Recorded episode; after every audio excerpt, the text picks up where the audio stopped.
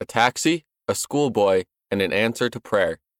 We had a prompting that we would find him, so why wasn't it working out?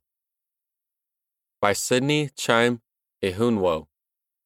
One day, my missionary companion and I were given a referral to teach a man who lived in a village called Tema, near the beautiful city of Accra, Ghana.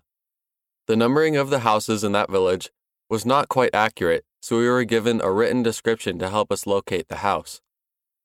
When we arrived in the village, we followed the directions but could not find the man because there seemed to be many houses that fit that same description.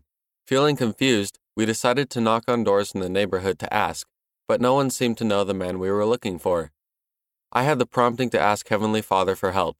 After we prayed, I had the feeling that we would find the man we were looking for. So we intensified our efforts. Still, we did not find him.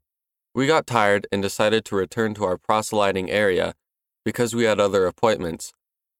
When we got to the taxi park, the taxi driver who had brought us to the village saw the disappointed looks on our faces and asked if we had found who we were looking for.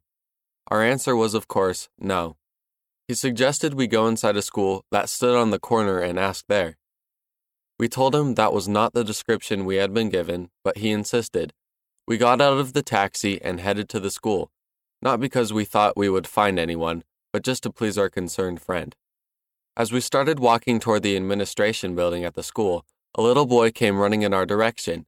He smiled and told us that he and his brother were the only members of the Church of Jesus Christ of Latter day Saints living in this area and that he could help us. My companion and I looked at each other in disbelief. It was a miracle. The boy helped us find the man we were looking for, and eventually he accepted the gospel and was baptized. This experience taught me that Heavenly Father answers prayers in His own time and in His own way. When we do not get immediate answers to our prayers, we can exercise faith in Him and learn to be patient. The author lives in Rivers State, Nigeria. End of the article A Taxi, a Schoolboy, and an Answer to Prayer, read by Ethan Nelson.